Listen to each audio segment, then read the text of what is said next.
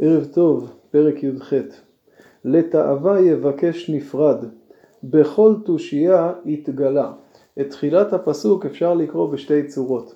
לתאווה יבקש נפרד, כלומר האדם המבקש את תאוותיו, סופו שנפרד. נפרד מהשם, נפרד מרעיו, כי כל מה שמעניין אותו זה סיפוק צרכיו האישיים. או שהנפרד, מי שנפרד מהציבור, סופו שכל מה שהוא יבקש זה רק את תאוותיו.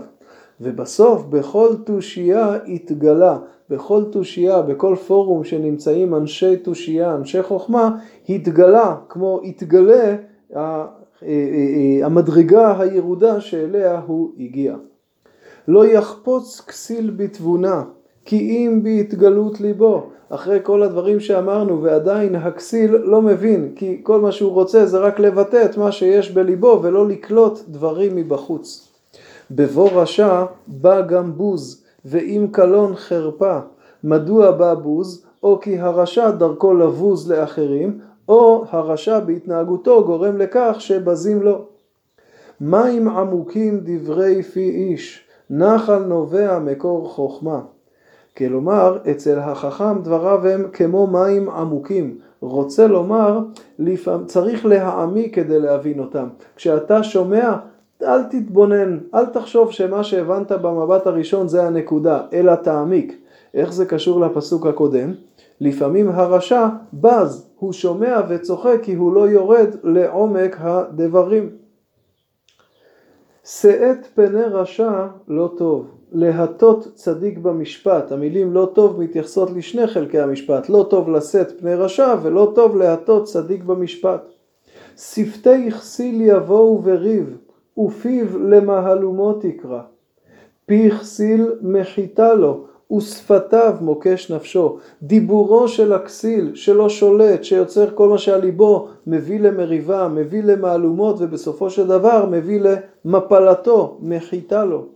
דברי נרגן כמתלהמים, והם ירדו חדרי בטן. הנרגן הוא זה שמתלונן תמיד, והם כמתלהמים, כמי שנותן מהלומות שחודרות לחדרי בטן, שפוגעות, שמפרקות, כי מי שמתלונן על כל דבר, מי שמזהה את הרע בכל דבר, הוא מפרק את הכל. גם מתרפא במלאכתו, אך הוא לבעל משחית.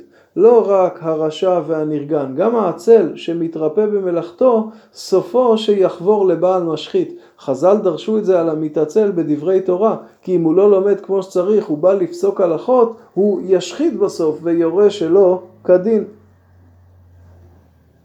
מגדל עוז שם אדוני, בו ירוץ צדיק ונשגב.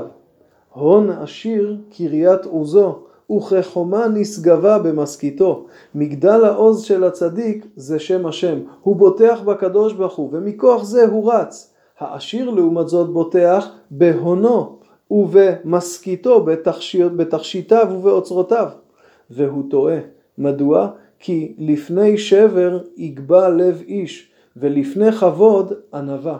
כלומר פעמים שלפני השבר יש את הגאווה, היא מובילה לשבר. אם אתה סומך, סומך על עושרך, זה עלול להביא בסוף למשבר. לעומת זאת, בעל ענווה, בעל מידות, זה יגדלו. משיב דבר בטרם ישמע, איוולת היא לו וכלימה, וזה קשור לפסוק הקודם, כי זה נובע פעמים רבות מגאווה, מה הוא יכול לחדש לי, אני כבר יודע מה הוא רוצה להגיד, ולכן אני משיב דבר לפני שהוא מסיים את סוף הדברים, ובאמת זו איוולת וכלימה. רוח איש יכלכל מחלהו, ורוח נכאה מי יישאנה. אדם בעל רוח, בעל עוצמה רוחנית, גם כשהוא חולה, הוא יצלח את זה. מדוע? כי עוצמותיו הרוחניות יסייעו לו להתגבר על המכשולים הפיזיים. אבל אדם בעל רוח נכאה, קשה לו לשאת את עצמו גם כאשר הוא בריא. לב נבון יקנה דעת, ואוזן חכמים תבקש דעת. יש שמסבירים בהבחנה בין הנבון לחכם. הנבון יודע לקנות דעת מעצמו, כי הוא מבין דבר מתוך דבר. אוזן חכמים תבקש דעת, החכם שומע וקולט מבחוץ. יש שמסבירים זאת על התלמיד והרב. הנבון יקנה דעת מהרב, והרב שהוא החכם גם הוא יבקש דעת. כלומר הוא לא רק במקום שבו הוא מקנה דעת, אלא הוא תמיד נשאר גם בגדר של הלומד. מכל תלמידיי השכלתי וכן הלאה. מתן אדם ירחיב לו ולפני גדולים ינחנו. אדם שנותן בסוף זה מביא להרחבה, זה מביא שהגדולים יכבדו על נדיבותו ורוחב ליבו. צדיק הראשון בריבו ובא רעהו וחקרו. זו הערה לשופט. פעמים שיש ריב בין שניים, כשאתה שומע את הראשון אתה בטוח שהוא הצדיק. אבל אז כשבא רעהו ומתחיל לחקור ולתת את הצד השני אז מסתבר שזה לא פשוט.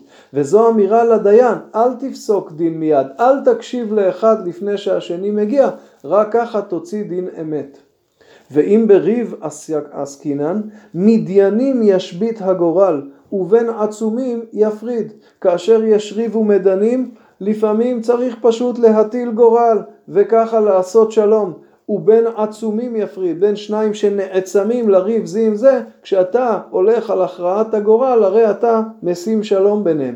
ואם אתה לא מצליח ואין שלום ביניהם, אז אך נפשע מקריית עוז, ומדיינים כבריח ארמון.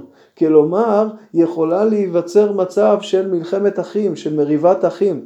רבנו יונה מסביר את זה על חלוקת נחלה. כשמחלקים נחלה לפעמים צריך לשים גורל, וכל אחד יקבל את חלקו בגורל, ראינו גם בפרק הקודם, תבין שמה שקיבלת מאת השם ותשמח בזה. כי אם לא מקבלים את זה, אז מתפתחת מריבה, ושזו מריבת אחים, זה יכול להיות יותר גרוע מקריית עוז ומבריח ארמון, זה קשה מאוד. מפרי פי איש תשבע בטנו, תבואת שפתיו ישבע, מוות וחיים ביד לשון, ואוהביה יאכל פריה. הלשון, הדיבור יכול להביא למוות ויכול להביא לחיים. מפרי פי איש, מפרי הדיבור תשבע בטנו. האם היא תשבע או לא, תלוי בדיבור. מצא אישה מצא טוב, ויפק רצון מאדוני. אדם שמצא אישה טובה, מצא טוב. יכול לעשות את רצון השם. זה הביטחון והדבר המוחלט יותר מאשר רכוש וכל דבר אחר, זה יסוד הבית. תחנונים ידבר רש, ועשיר יענה הזאת. דרך הרש לדבר תחנונים, דרך העשיר להיות עז פנים, ואדם צריך להרגיל את עצמו לדבר כמו הרש, להיות בעל ענווה. איש רעים להתרועע, ויש אוהב דבק מאח. אם אדם ירגיל עצמו לדבר בענווה, הוא ירבה רעים, ואם הוא ירבה רעים, הוא ירבה אוהבים שלפעמים יכולים לעזור לו יותר מאשר אחים. הפרק שלנו, הנושא המרכזי שלו הוא הרעות. מצד אחד האוהב ירבה רעים, מצד שני בעל התאווה נפרד מרעיו ולעיתים אפילו מאחים. הדיבור מאוד משמעותי בנושא הרעות, החיים והמוות ביד הלשון, שיקול הדעת והמתינות, תקשיב, תשמע עד הסוף, זה נכון גם לדיין וזה נכון לכל אדם, לעומת האוויל או בעל הגאווה שמשיב בטרם יסיים עלה. המשנה אמרה שבעה דברים בגולם ושבעה דברים בחכם, אחד מהם זו הנקודה הזאתי שהוא משיב, כן, עונה בטרם ישמע. אז אם כן, היסוד הזה של הרעות ושל החברות הוא יסוד מרכזי להוביל את האדם בעבודת השם. אבל כדי לקנות, אדם צריך לעבוד גם על מידותיו, ויש בו שני צדדים, ככל שאדם בעל מידות טובות יותר, כך הוא יכול להרבות רעים. ככל שלאדם יש רעים וחברים טובים, כך הוא יכול לבנות את מידותיו. ערב טוב.